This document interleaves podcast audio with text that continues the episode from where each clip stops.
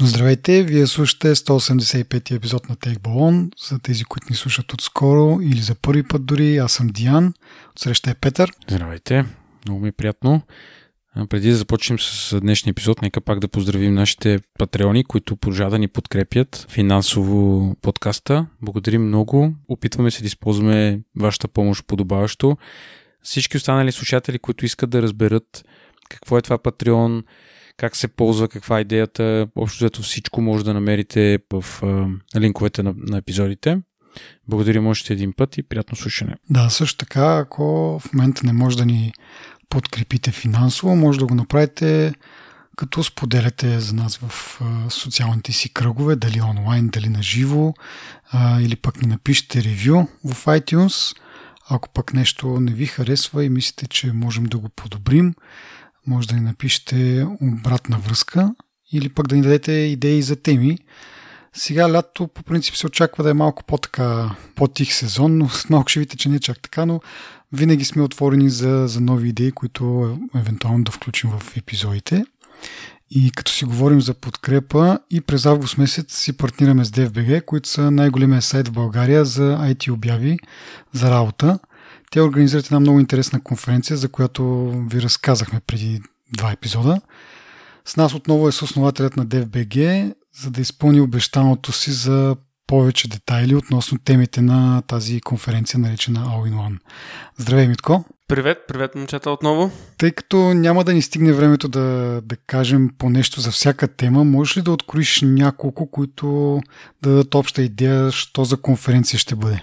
Да, точно така както казахте, не мога да мина през всичките теми, може да ги видите на сайта, но темите, на които искам да наблегна, и то е за мен е някакъв тип гордост на нашата сцена да има хора, които правят изключителни неща на международно ниво, и нали, една от темите, която хората ще могат да чуят, е свързана с квантовите компютри и квантовия скок, която ще е подготвена от Златко Минев, който е квантов физик, работещ в IBM, завършил университета в Йейл, и това, с което той е доста популярен, е, че е разрешил дебата между Бор, Шрёдингер и Айнщайн за квантовия скок, и има адски много открития в тази посока, така че подобен тип човек на нашата конференция е много готино, че българската аудитория ще се чуе с такъв българин на световно ниво, който прави много интересни неща, свързани с квантовите компютри.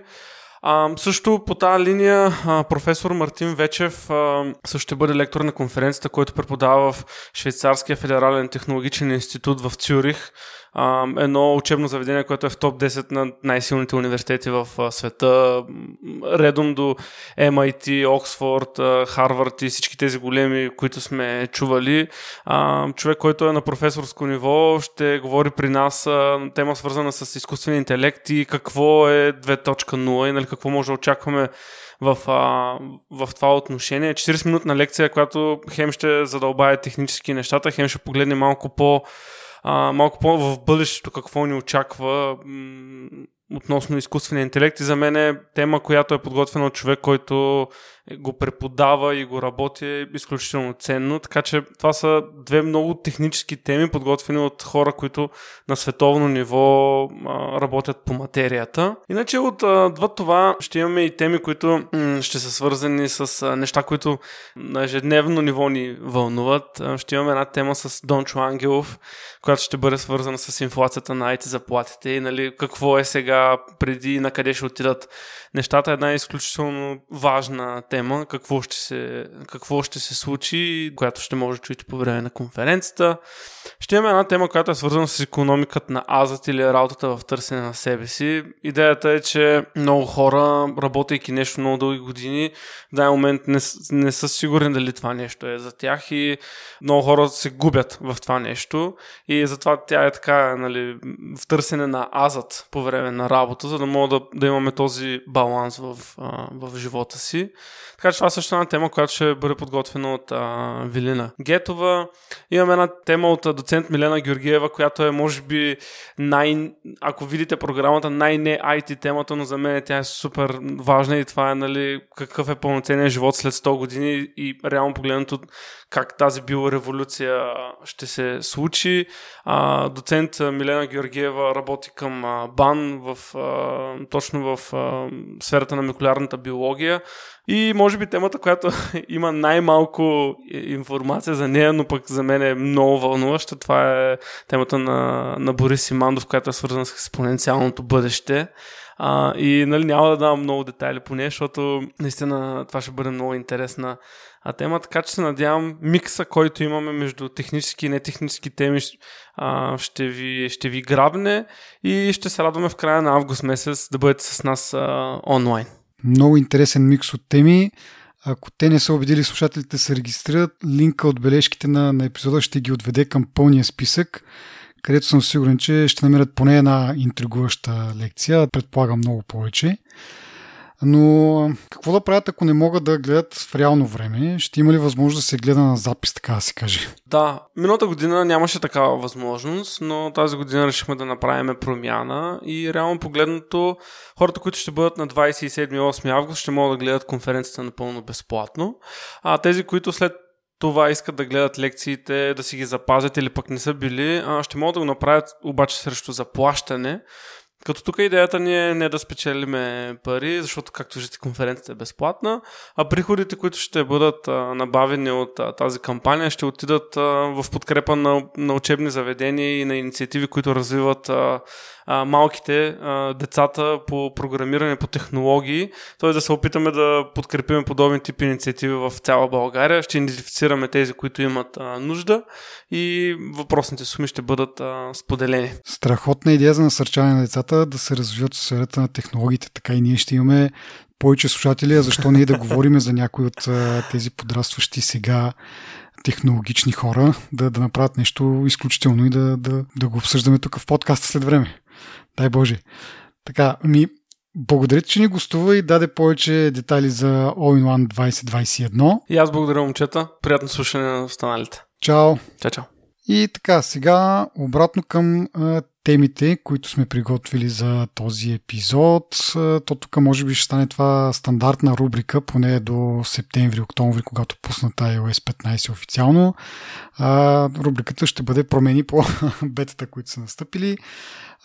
Отново има промени по Safari, които го правят малко по-функционално. Изкарали са на преден план в онзи бар бутон за презареждане на страницата, за извикване на табовете, както и Reader Mode. Надявам се в крайна сметка да го махнат този бар и да го сложат така само долния край, където отива, когато почнеш да скролваш и да не се занимаваме с някакви летящи истории.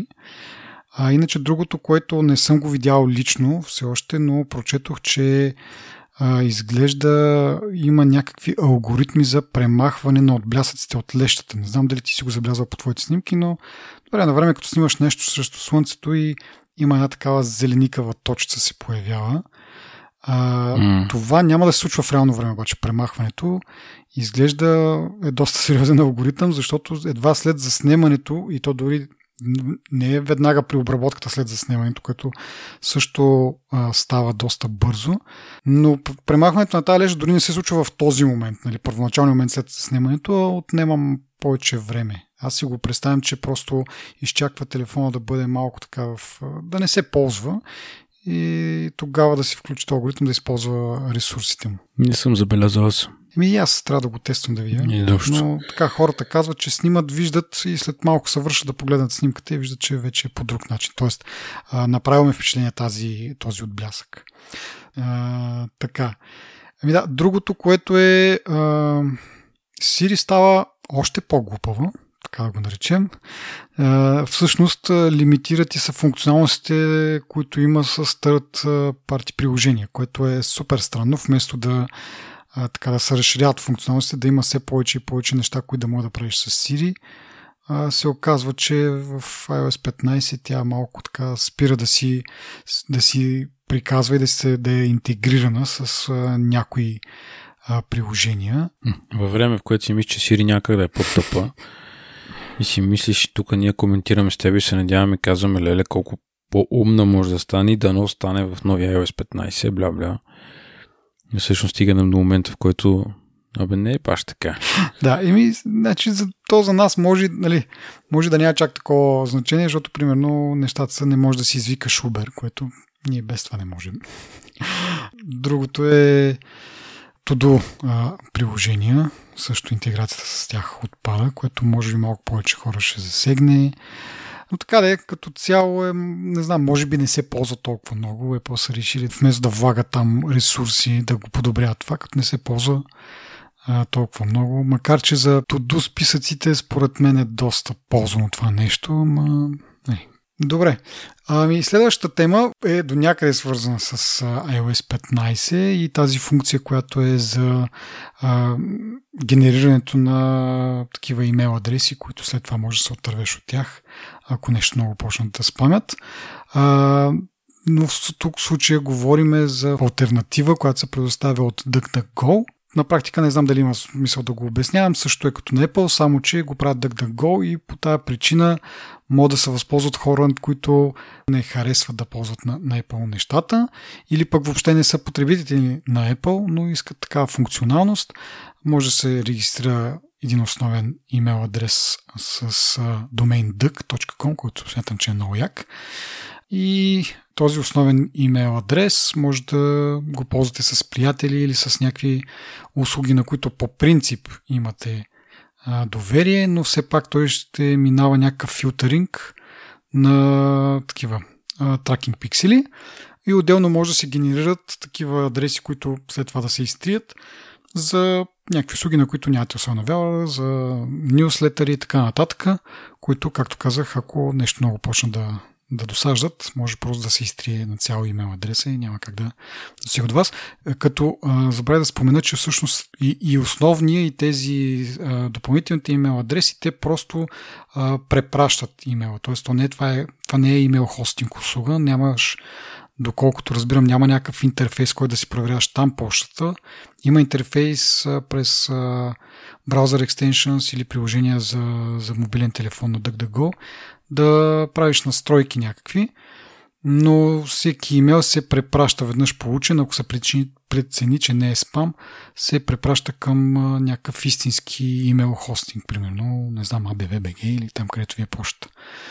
Но като цяло това е интересно с това, че предоставя алтернатива на Apple-ското решение, което е достъпна не само за Apple потребители, ами за всички, които искат да се възползват. Много яко обаче тази лимитация на DuckDuckGo, която мен ме спира да го ползвам, като търсиш на български да си мислиш, че си в Русия.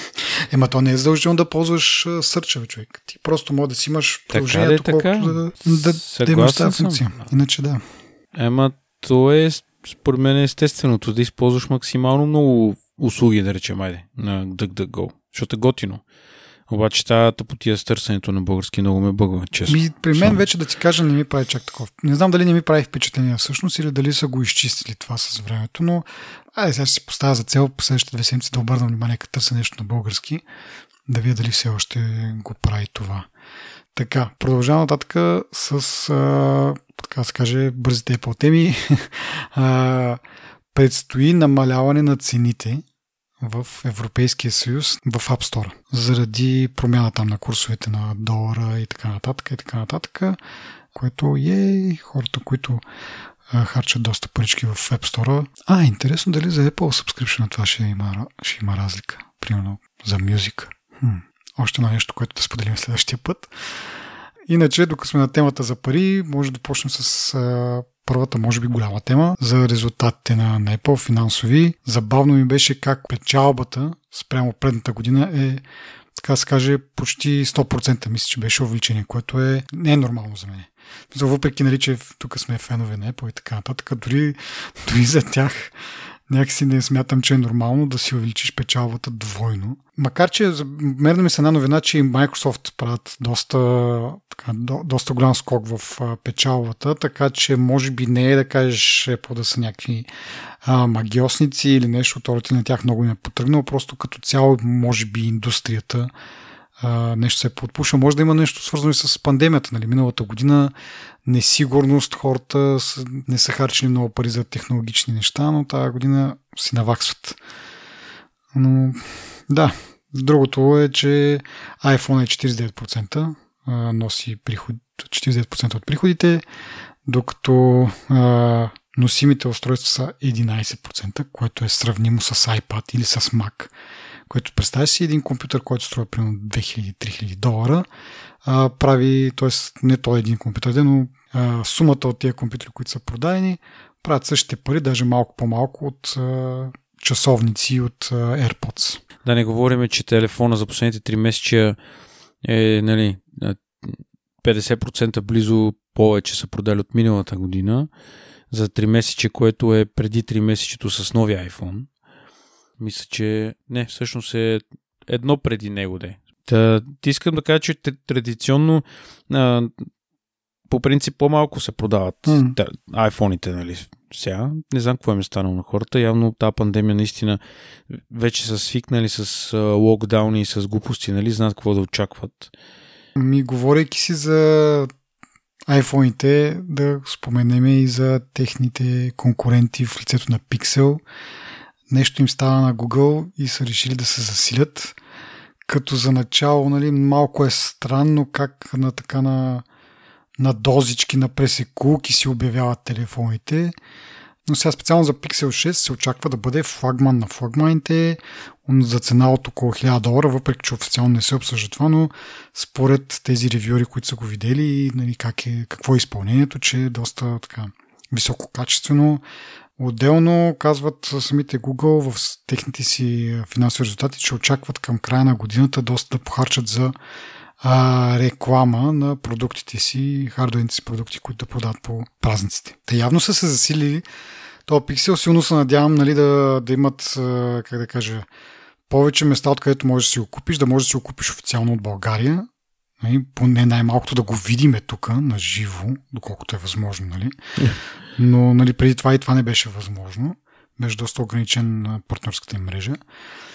Но сега, да, явно има промяна на стратегията и в крайна сметка да кажем и за самия телефон, който първо като изглед ми харесва тази промяна от тия квадрати отзади или някакви такива вертикални продълговати истории, в които са камерите. Тук имаш хоризонтално от край до край един такъв камера бъмп. И много ми напомня на Android, нали, като го погледнеш така като личице се получава малко, много забавно. Харесва ми тази идея, харесва ми това, че се отделят от този тренд, който е с тия котлони, като на Apple. Котлони. На мен ми харесва също външния вид. И цветовете ми харесват. Такива ни малко като крем карамелени са. Това ми харесва. Готино, интересно да наистина да го видим на живо, защото на картинка едно пък на живо, ако не, нали, той е с алуминиева рамка на този телефон. Нали, би трябвало да, като го държиш в ръката, да го няма този традиционния пукащ звук, който е като, нали, пластмасова играчка. Ама не, те мисля, че като цяло и качеството на материалите са им добри. Даже може би тук сега е момента да споделя, когато излезна Pixel 5, аз много бях удивен от това как така хем е метален телефона, хем има бежично зареждане. Впоследствие разбрах, но май не го споделих тук в подкаста. Всъщност метален е отзаде гърба, но той е покрит с някаква така мека пластмаска или нещо този род, нали, за по-добро усещане. И как са го постигнали бежично зареждане? Еми просто там, където е намотката, метала е отрязан, т.е. има дупка. Но ние не го виждаме, защото отгоре върху този метал има това допълнителното покритие. Така че не е никаква магия, не се измисли някакво брутално нещо, което може да ти зарежда бежично телефона през метална преграда. Просто има дупка в металната преграда. Но така или иначе, като качество на изпълнение, според мен не знам, освен първите пиксели, които имам някакъв спомен, нещо проблем с OLED дисплеите, но така го пипаш и да го държиш и да пука, не съм чул да има такова нещо. Добре, да, аз имах преди по принцип. Да, иначе можем да говорим за Samsung и така нататък, които до край време си ги водиме, ма и те отдавна не са пластмасари, така че това са едни стереотипи, може би, които имаме. Ние можем да препишем този прогрес всъщност на Apple, защото Apple дигнаха цените на iPhone-ите значително, което, нали, промени усещането за премиум телефони. Ако не струва $1000, нали, значи не е премиум този телефон. Пък за да продаваш премиум телефон и да е пластмасов, всъщност, нали, няма как да се продава, затова и конкурентите може би им се наложи малко да дигнат качеството на материалите, за да могат всъщност, нали, да си продават телефоните за по $1000. Тая лойка, не знам дали има място. Нали, това е логично е за мен. Apple вдигнаха цените, но пък за тези цени съответно те не са вдигнати просто за да бъдат дигнати, но позволиха да използват на премиум материали. Нали, макар че може да се поспори, че примерно телефон iPhone за $700 също е с премиум материали. Вярно е това, да. Малко по-премиум са тези за $1000, примерно. И имаш няколко допълнителни камери. Другото много интересно нещо за този пиксел и всъщност основната причина аз да го включа това като тема е, че той ще използва специално разработен процесор от Google. Наречен Tensor. Те имат такива чипове, които използват в сървърните си ферми, но сега са, нали, използват на тая база, може би, наученото и си разработват техен чип сега. Не е много ясно колко то чип всъщност не е някаква, как да кажа, някакви ядра, които са разработени от Qualcomm или пък Exynos на Samsung. И това, което всъщност Google допринасят, са чипа, който е за изкуствен интелект и такъв за сигурността, нещо като Secure Enclave на Apple. Мисля, че беше Titan, да, точно така, Titan чиповете. Това със сигурност е по техен дизайн. Нали? Това са им двете най-важни неща явно в този процесор. Първо сигурността и второ този чип, който ще съдържа в себе си, ще изпълнява всичките тези machine learning и artificial intelligence инструкции, който наподобява невронния енджин на Apple, ако трябва да правим някакви паралели. Но информацията поне за CPU-то и за GPU-то е доста оскъдна и предположението са, че те са по-скоро някакви стандартни ядра, взети на готово, а са насочили силите си към, както казах вече, Artificial Intelligence чипа и Титана. Но въпреки това е супер яко това, защото, нали, тая година така, до година може наистина да се престрашат и да проектират и самите CPU-та и GPU-та и да видим някаква реална конкуренция на Apple чиповете. Всъщност, аз съм го чел това за Tensor, обаче това, което съм чел е, че е чипсет това. Да. Добре, това е за така придобива малко повече лойка, но това, което ти казваш, да направят конкуренция с този услуг, деца ще излизат новите яки процесори на Apple, мисля, че ще продължава да догонва конкуренцията. Ма се от някъде трябва да се почне. Нали, в смисъл, то може би нормално е да не бъде от първия опит толкова добър, макар че пак казвам, имат някакъв опит вече. Тук сега трябва да го нагодят просто за инструкциите на телефона и за оптимизация с самата операционна система, което е най-големия плюс. Да, ние това го виждаме. Нали. Самия факт, пак това, че се впускат в това нещо и правят някаква алтернатива на Apple. И второ, поне по това, което, нали, са дали като заявка, че ще искат този телефон да е в повече потребителски ръце, е още, не знам, още един фактор мотивация за конкуренцията. Ако говорим за Apple-ската конкуренция, те са достатъчно мотивирани, според мен, предвид успеха на техния M1 процесор. Те сега, нали, ще пускат MacBook-и 14 16 инчови, де трябва да имат едно M1X, този новия, дето, нали, не говорихме за него. Да не го повдигаме като въпрос, да, ама, нали, смисъл, според мен, продължава да си работа. Даже M2 също днеска четох, че и той не е далече. Така че, според мен, те ще се опитат максимално бързо. Нали, дадоха 2 години срок да преминат цялата им продуктова линия на тия новите процесори, даже ще стане това доста по-бързо от 2 години. Да, обаче виж, интересно, преди няколко дена пуснаха пък нови видеокарти за Mac Pro, което, нали, няма особена логика, ако скоро ще го сменеш Mac Pro с някакъв процесор, който ще е някакъв си. явно Mac Pro-то ще се позабави, защото след като са си играли, защото това не са просто видеокарти, които са взели на готово от AMD радиони някакви, а те са MPX модули, които означава, че е имало преработка. Нали, MPX модула позволява да видеокарта да няма отделно захранване с някакви кабели, няма допълнително, няма собствено охлаждане, се охлажда от трите големи вентилатора на Mac Pro-то.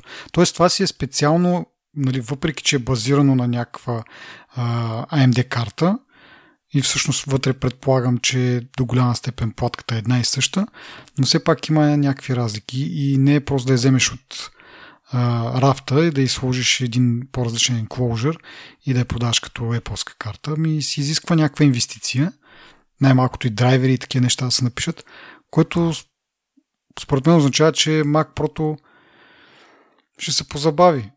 Тези 2 години изтичат, мисля, че лятото на следващата година, тъй като те го обявиха миналата година лятото, сега не знам, нали, как точно почват да мерят, дали от първия лаптоп, който ще са показали, или от обявяването на това нещо. Но горе-долу, другата година, лято, есента, би трябвало този период да приключи, нали, ако търсят да си спазят обещанието. И ми пък за 1 година апгрейд си струва. В смисъл, да го направиш това и 1 година да не го пипаш след това и след това направо пускаш М1 или там М2, М3, каквото е на дневен ред за Mac Pro и така. Според мен е малко по-различно ще се случат нещата. Първо, че прото ти си прав, че ще се забавя, а не че ще прескочи срока, а по-скоро ще бъде последната линия, която ще бъде апгрейдната. И това, че те в момента има добри графични чипове в този процесор, не означава, че прото няма да работи с външна видеокарта. Така че според мен е много възможно просто да сменят процесора като платформа и да продължат да си ползват новите видеокарти от AMD. Не знам как ще се случи те, нали? Ама така ми се струва, че ще стане. Няма логика. Как да кажа, има някои апликации, които според мен са прекалено натоварващи видеокартата и просто ще има нужда от външна видеокарта, нали? Не толкова M2 примерно, или който дето викаш процесора наред. Еми да, ще го видим. За съжаление, да, ще трябва да почакаме явно. Може би годинка, ама колкото толкова. Виж колко бързо минава, бе. Съвсем скоро ще дойде този момент. Нищо, някой друг локдаун и е го минало. Еми да, още един локдаун е Коледа, така че. Не, че да, ако се върнем на Pixel 6, другото нещо, което ме впечатлява в този телефон е, нали, както почна да казвам, за този бар отзаде и за камерите вътре. Ние сме говорили, че последните няколко пиксела ползват един и същи сензор. Може би от пиксел 3 насам, т.е. 3, 4 и 5, ползват абсолютно един и същи сензор и разчитат на оптимизации в софтуера за подобряване на снимките. А помниш едно време колко така сме дискутирали пиксел 3, мисля, като излезна, даже и преди това пиксел 2, така доста умело скри шапката на Apple що се отнася до снимките.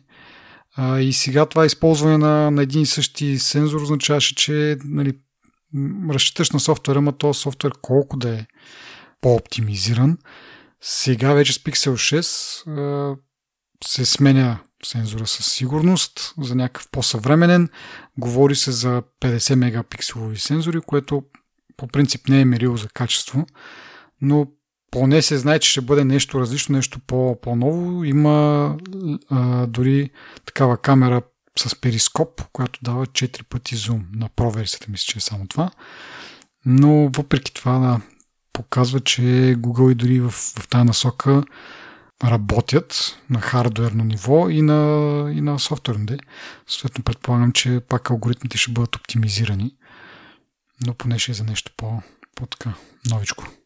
Аз очаквам пак да спечели награда за най-добра камера и да снима най-добре, нали, в сложни ситуации, защото на светло всички могат да снимат.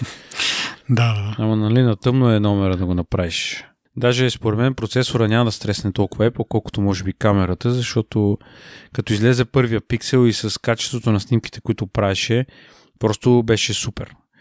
Но тогава какво направиха? Ограничиха пазара по някакъв тъп начин. Да, ти го спомена това преди малко. Пазара беше ограничен. Имаха, може би, мисля, че и процесорите не бяха толкова. Не бяха флагшип устройство от тази гледна точка. Камерата беше супер, но процесорите не бяха кой знае какво. Малко RAM имаха, съответно не работеше добре телефона. Не знам сега дали това... Мисля, че това беше за първата или втората версия, но дори до четвърта версия имаше някакви такива недомислени неща с по-слаб хардуер.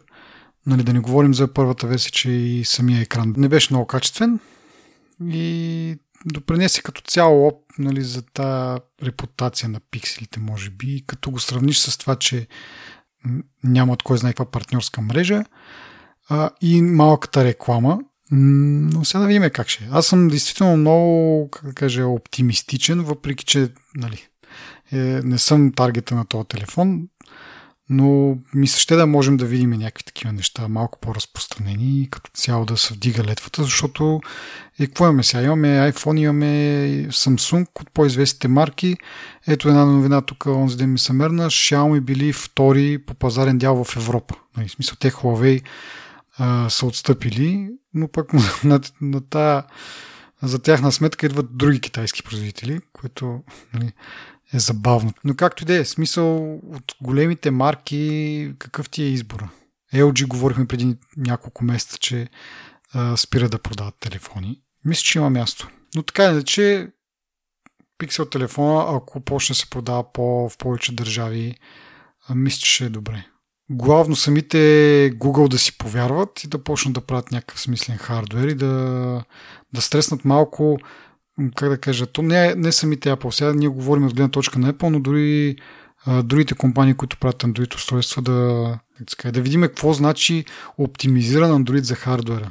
Дали това ще промени на някои наши представи, ще бъде много, много интересно. Иначе, самия телефон на вид, като го гледам, супер много ми харесва. Единственият проблем е, нали, като изключим софтуера, че са големи. 6,4 инча беше, мисля, че единия. Не, 6 единия, другия 6,7 или нещо второто.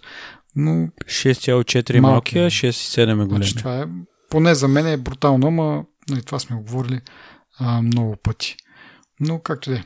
Очерта се готин телефон. Да. Наистина, но трябва да правилно да го продадат. И да, може би ще има ефект. Да се върна пак в началото. Интересно, странно е защо така на някакви пресекулки, на някакви стадии го обявяват този телефон. Що не го обявят сега, примерно? Или пък не изчакате да го покажат октомври месец? Не знам, един вид, защото Apple след има няма месец, че си представят техния, и Google да дадат някаква заявка, че ще правят флагшип или какво.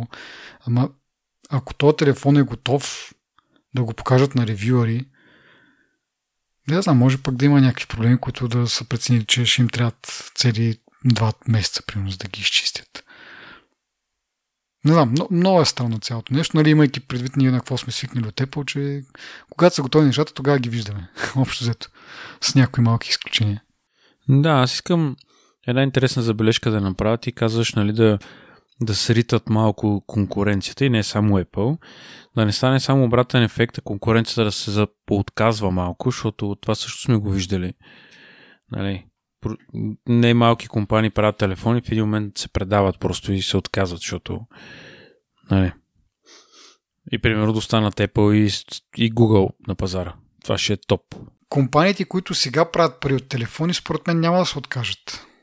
Не знам, нали, ако има някакво бъдеще, в което нали, Google доминира андроидския пазар, тогава може би да, ама за да ги доминира до някаква степен трябва да прави по-добри продукти. Нали? Няма да е изцяло маркетинг и нещо този род.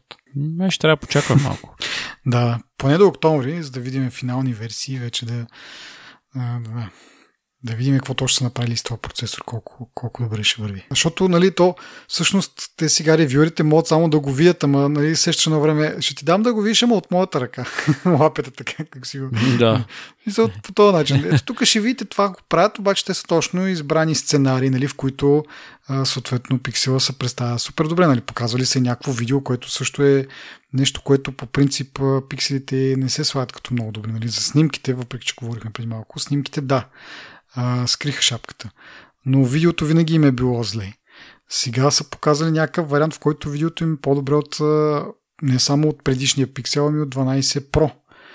Но нали, всички ревюри правят уточнението, че нали, това е избрано от тях, нали, някакви оптимални условия, в които знаят, че силите на Pixel ще бъдат, нали, ще излезнат наяве и ще направят нещо по-добро от iPhone, примерно. Така че друго си е да попадне в ръцете на ревюерите, те да го изтестват във всякакви условия, нали, не такива предопределени. И да видим какво ще бъде. Дано да има смисъл. Дано. Само това ще кажа накрая. Добре, и сега преминаваме към една друга тема, която само мога да определя като някакво настъпване на мотиката. Става дума за това, че Apple въвежда няколко техники, които да опазят, най-общо казано, да опазят децата ни от сексуално малтретиране. Като така, първата техника е анализиране чрез някакви там machine learning алгоритми, artificial intelligence, локално на телефона на изпратени и получени снимки чрез приложението Messages обаче. Нали. Не е обвързано с iMessage, но на практика нали, съвремето никой не праща MMS-и. Ако ще пращаш нещо или е чрез iMessage или някаква друга услуга, но нали, може би хората са събрали, че приложението Messages на iPhone служи за получаване и за изпращане на SMS и MMS евентуално. Но аз съм далеч от мисълта, че това реално се случва. За MMS-те говоря. Така че разграничението е малко изкуствено, няма значение. Всичко, което получиш в Messages приложението, като снимки, ще бъде анализирано с някакви алгоритми да се прецени дали не е някакво неподходящо съдържание. Това ще работи само за телефони, които са на лица под 17 години, така да се каже, непълнолетни деца. Нали? Тоест аз и ти, примерно, ако си обменяме някакви неприлични снимки, това няма да важи за нас. Но да кажем, децата ни, които ако си обменят някакви такива, първо снимката ще бъде така замазана, няма да се показва и ще излиза съобщение, в което казва, че потенциално може да бъде с така... неприлична снимка. Да, неприлична снимка и ще дава опция на детето да продължи все пак.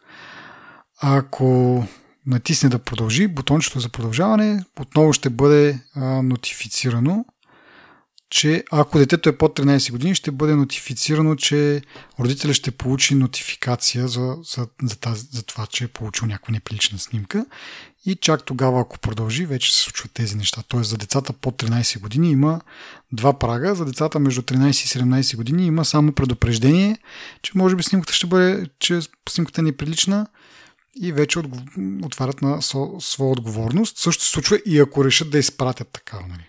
Питат ги, сигурно ли сте, че искате да изпратите това? Така, може да сте жертва на такъв някакъв сексуален хищник, ли как да го нарека, педофил. И всичко това обаче, пак държа да уточня, че се случва само на телефони, чието акаунти са на деца, в семейство, такова iCloud, iPhone, iOS семейство. И също така родителя изрично трябва да включи тази функция за децата си и отделно да поиска да включи също и известяването. Тоест това изцяло зависи дали ще бъде включено поначало от родителите на тези деца. И според мен тук основният проблем е вече доколко родителите трябва да се месят и доколко да имат доверие на децата си и някакви такива. Аз от моя гледна точка бих казал, че не е въпрос на всъщност на доверие, а въпрос на това първо някакво възпитание, защото ти не мога да го предупредиш за всички неща, които ще му се случат. Второ, някаква сигурност, ако евентуално някой се опитва да го прилъже, нали, да прати свои снимки или пак му праща негови снимки неприлични.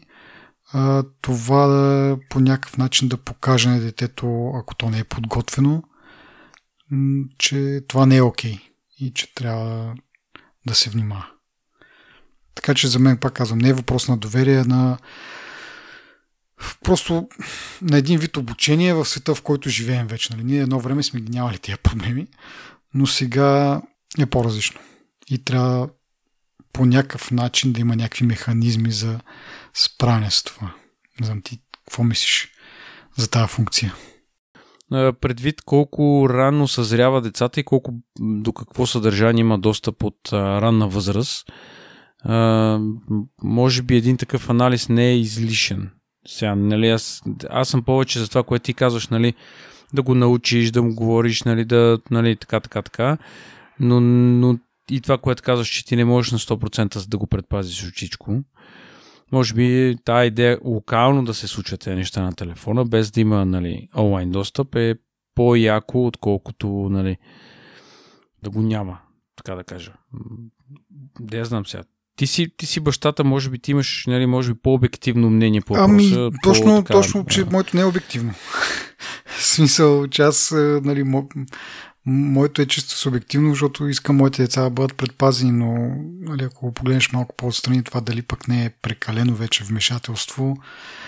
Нали, пак ти го спомена няколко пъти, анализирането е локално, т.е. тези снимки не се качват някъде в облака и някой да има достъп до тях, така че от тази гледна точка няма такива притеснения. Но ако трябва да минем на следващата функция, която тя вече наистина предизвика доста полемики, тя е свързана с сравняване, търсене на съдържание, което е с сексуално малтретирани деца, в библиотеката от снимки на устройството. Тук вече говорим за всички устройства. Няма ограничения по възраст, въпреки че има функция, има възможност да го спреш. С малко стане въпрос за това.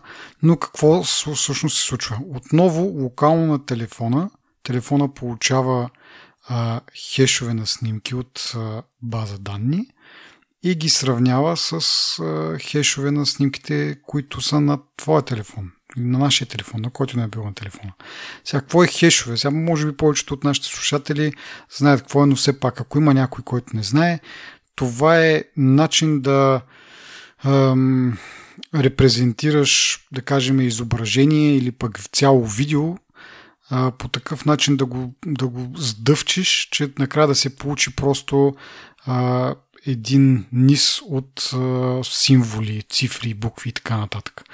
И така, едно и също приложение, когато бъде минато през даден алгоритъм, винаги показва, винаги резултат е един и същи хеш. Съответно, има център за липсващи и малтретирани деца. Те акумулират база данни с хешове на такива снимки на деца, които са сексуално малтретирани. Тази база данни с тези хешове се предоставя на Apple. Apple съответно ги праща на всички наши телефони и телефона почва да сравнява хешовете, които има в тази база данни, с хешовете на нашите снимки. Ако има съвпадение, това означава, че ти имаш снимки с детско порно, не е директно казано. Сега, този център за липсващи и малтретирани деца, това е единствената институция в щатите, която легално има право да притежава тази база данни и да има достъп до такива снимки. Принципно, в повечето законодателства в света, дори самия акт да гледаш такова съдържание е подсъдно. И аз съм имал случаи в моята работа, когато е имал съмнение за даден човек, че има такова съдържание на служебния си лаптоп. Изискването на правораздаващите органи тогава беше не ти да вземеш снимките и да им ги дадеш на тях или нещо от това род. Нали? Самия факт да ти да ги притежаваш по някакъв начин, да ти минат през твоето устройство, това е подсъдно. Съответно, нашата задача беше да пуснем съответния алгоритъм на компютъра на човека, да изкараме всички хешове и да предадем хешовете на правораздаващата организация. Те да си направят от тяхна страна съпоставка, да видят дали имат съвпадения. Та, както казах, този център те акумулират тази база данни, те са единствените, които имат право да я имат и оттам нататъка раздават тази база данни на различни фирми, в случая на Apple, която сравнява локално хешовете и флагва дадени снимки, ако те бъдат, ако съвпаднат. Както казах в началото, хеширането е такава функция, при която при едно и също съдържание само се получава същия хеш. Сега има някаква особеност, че дори ако примерно снимката е направена черно-бяла или пък е кропната, пак би трябвало да създаде същия хеш. И пак да уточня, това са хешове на вече съществуващо съдържание, което е определено от този център като малтретиране, сексуално малтретиране деца. Тоест, аз ако съм си снимал децата във ваната или пък на плажа без бански, това нещо няма как да бъде флагнато, защото реално не е детско порно, не е категоризирано като такова и вероятно няма да достигне въобще до този център, че те да го категоризират като нещо още по-малко. Пак да уточня това и разликата с предната функция, която реално анализира твои снимки, които може да се окаже дете в вана или в някакво басейнче или нещо от този род. Докато това сравнява локално хешове на снимки, които вече са категоризирани като детско порно. Така, от тук нататък, защо казах, че тази база данни се предоставя на различни организации? Защото в щатите там законодателството е малко по-меко, но в Европа всякакви такива услуги от хостинг услуги, да кажем Google Photos, Facebook, Twitter, където също съдържат някакъв снимков материал или пък видео, Dropbox и така нататък, всички тези клауд услуги са задължени да сканират съдържанието си за детско порно. И ако такова бъде намерено, защото, както казах преди малко, то е подсъдно, дори да не го гледаш, само да ти съществува на компютъра или на сървъра, това е подсъдно. Съответно, те са задължени да сканират съдържанието, което се качва на техните сървъри и да уведомяват, ако има такова. Така, тук идва ред на iCloud, където нашите снимки се качват, ако имаме активирано това iCloud Photo Library. Съответно, това сравнение се прави само ако ти си активирал снимките, които се качват в iCloud. Защо обаче Apple не ги сканира в облака тия снимки, ами се налага да ни праща тия хешове на телефоните и там да прави това сравнение? Обяснението на Apple е, че по този начин запазва конфиденциалността на данните. Как точно това се случва? Не ми е много ясно, защото в момента снимките, които се качват в iCloud, те не са криптирани. Единственото, което ми хрумва е, че може би имат идея да направят абсолютно криптиране от край до край на снимките и тогава вече да кажат, да, ние не можем тези снимки да ги сканираме в облака, трябва да бъдат сканирани на телефона преди да бъдат качени на облака.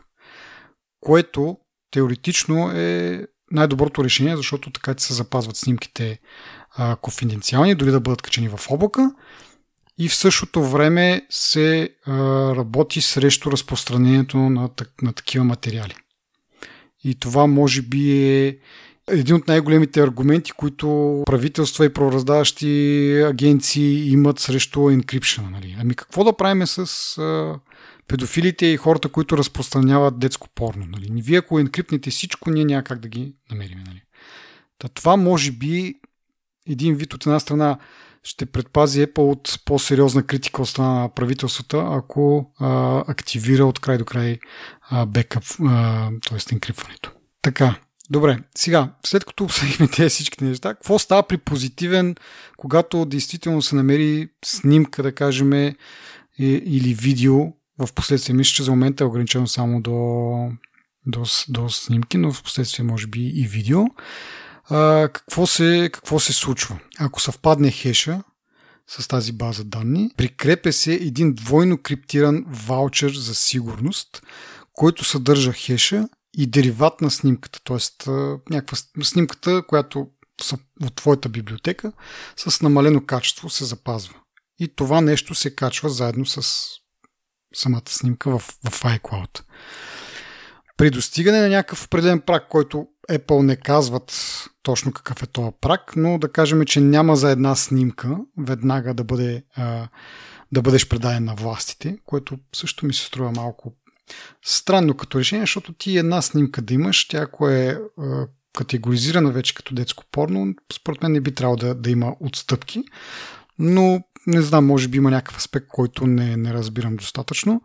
Така или иначе има някакъв праг, който, както казах, Apple не го споделят, но да кажем, че ако 10 снимки, да кажем, се докажат, че им съвпадат хешовете, 10 снимки се качат в iCloud с този ваучер, едва тогава се отключва възможността за Apple, затова е двойно криптиран този ваучер за сигурност. Едва тогава, когато се натрупа достатъчно количество снимки с такива ваучери за сигурност, така наречени, едва тогава Apple може да ревюира тия снимки.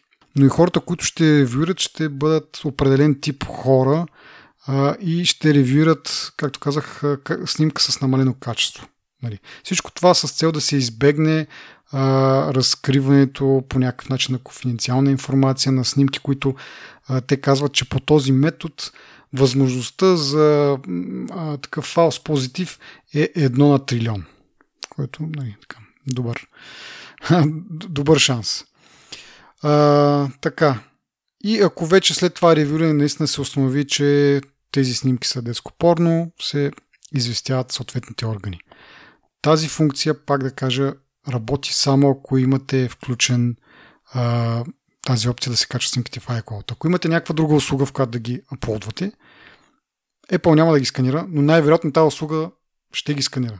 Доколкото знам, Google го правят от 2008-2009 година, Facebook и те от доста време и така нататък и така нататък. Така че общо нямаме особено голям избор. Освен, че нали, имаш възможност да го изключиш, да изключиш iCloud Photo Library и по този начин да спреш сканирането или сравнението на хешове. Отделно това ще бъде в началото активно само за потребители от щатите. Предполагам, че тази база данни тя е международна, така че по-скоро според мен проблема е законите и органите, които трябва да бъдат известени при наличието на такъв материал се различава и това Apple трябва на държава по държава да го установи и да го приведе в действие. Другото, което е тук вече идва голямата мотика според мен е, че основателният страх, че тази система може да се злоупотреби с нея. Нали, днеска сканират хешове за детско порно, утре могат да сканират хешове на снимки, на които има примерно протестиращи или определени символи, които според дадена държава се смятат за неприемливи. И за това може би Apple нали, взима този такъв подход малко по малко. Ама нали, ако трябва да си говорим честно, да говорим за Китай, нали, може да си представиш как, примерно в Китай тази система, ако заработи и китайците кажат, ама чакайте, ние тук ще ви дадем една наша база данни с наши си хешове и тези хешове нали, могат да съдържат не само, както казах, детско порно, могат да съдържат много други неща. И тук вече идва големия страх за хората и за това, което ти може би в началото си видял като реакция. Ти веднъж като разработиш тази технология, реално погледнато зависи от политиката ти, която сме виждали, че в Китай те спазват съвсем различни порядки, отколкото в западния свят и се оправдават, нали, ми там такова е законодателство, ние сме длъжни да се съобразяваме. Какво пречи, нали, китайците да прокарат такова законодателство и да кажат, ами това нещо, тия хешове няма да съдържат само детско порно, ще съдържат каквото ние кажем и Apple, ами ние, нали, така. От друга страна, нали, казвайки това, могат да кажат, ами ние това няма го введем в Китай. Но самото съществуване на технологията, пак казвам, китайците могат да кажат, ние въздължаваме да имате тази технология в Китай и въздължаваме да работи по този начин. Нали. Няма какво да им кажеш.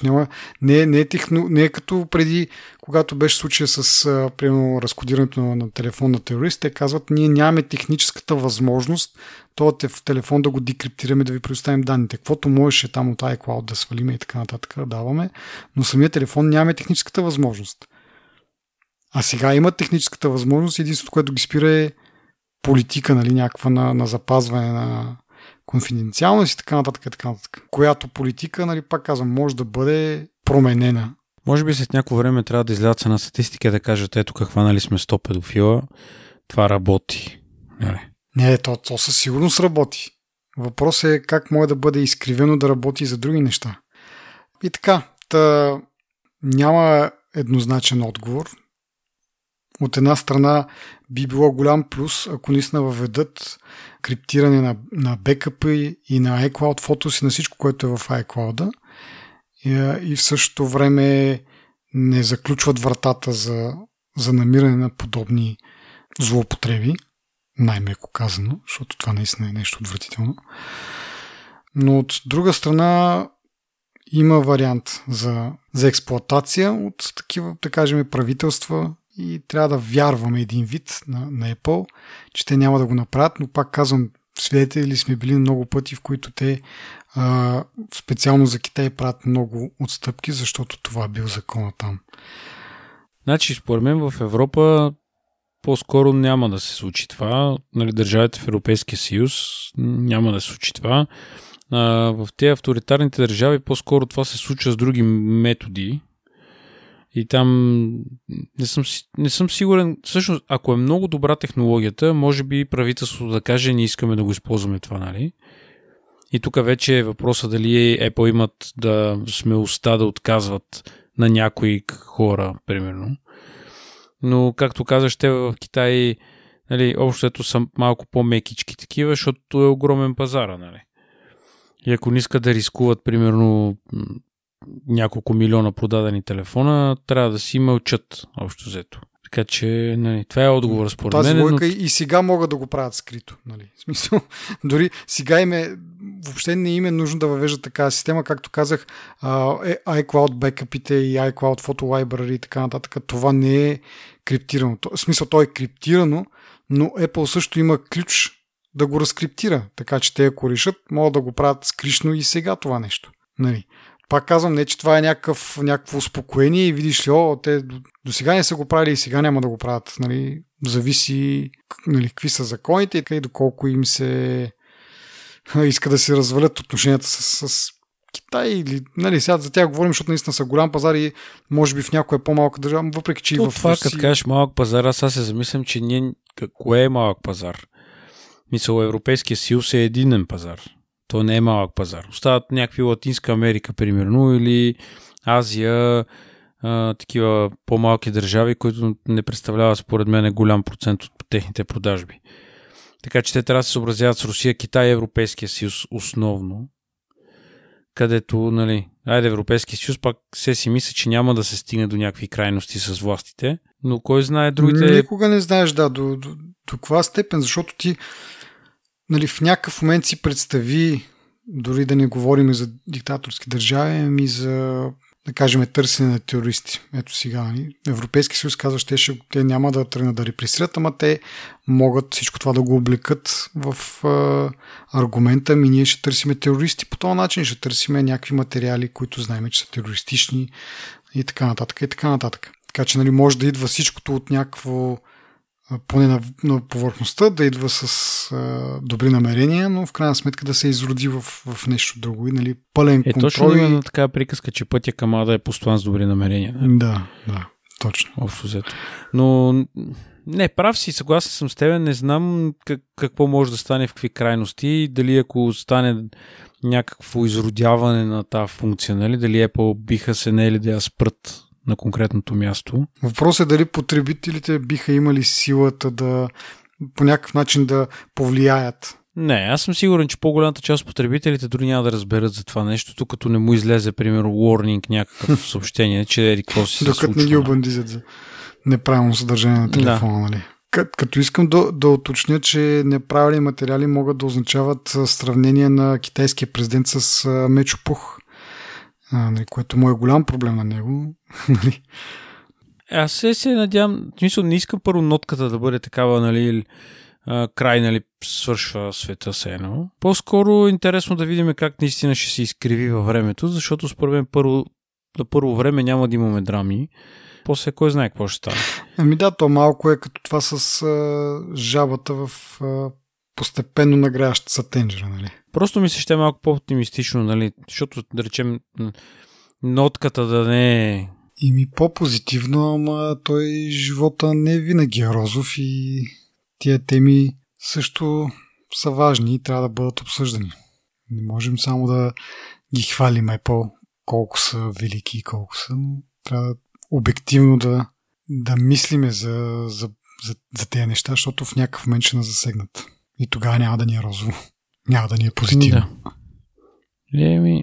Има плюсове, но има и минуси и трябва да се да работиме върху това, да избягваме минусите, да има някакъв контрол. Затова преди малко се зачудих дали потребителите, гражданите имат възможност по някакъв начин да повлияят на това нещо, защото знаем правителствата, колкото и добронамерени да са, в някакъв момент при някакви обстоятелства се изчанчват и почват, нали, да използват аргумента за терористи, педофили. Не, че, нали, това трябва да се толерира, не, че тези хора трябва да ги оставим на мира, но понякога съществува, сигурен съм, дори в най-добрите семейства, как се казва, злоупотреба с тези аргументи с цел да се постигне нещо, което, нали...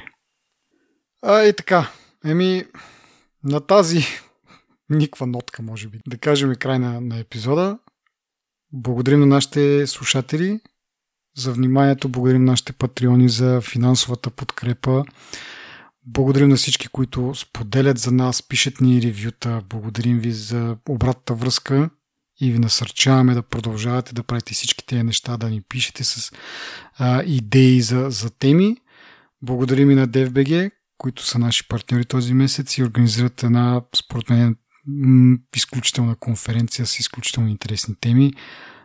Линковете към страницата с цялата информация може да намерите в бележките на епизода. Това е всичко от нас. До следващия път. Чао!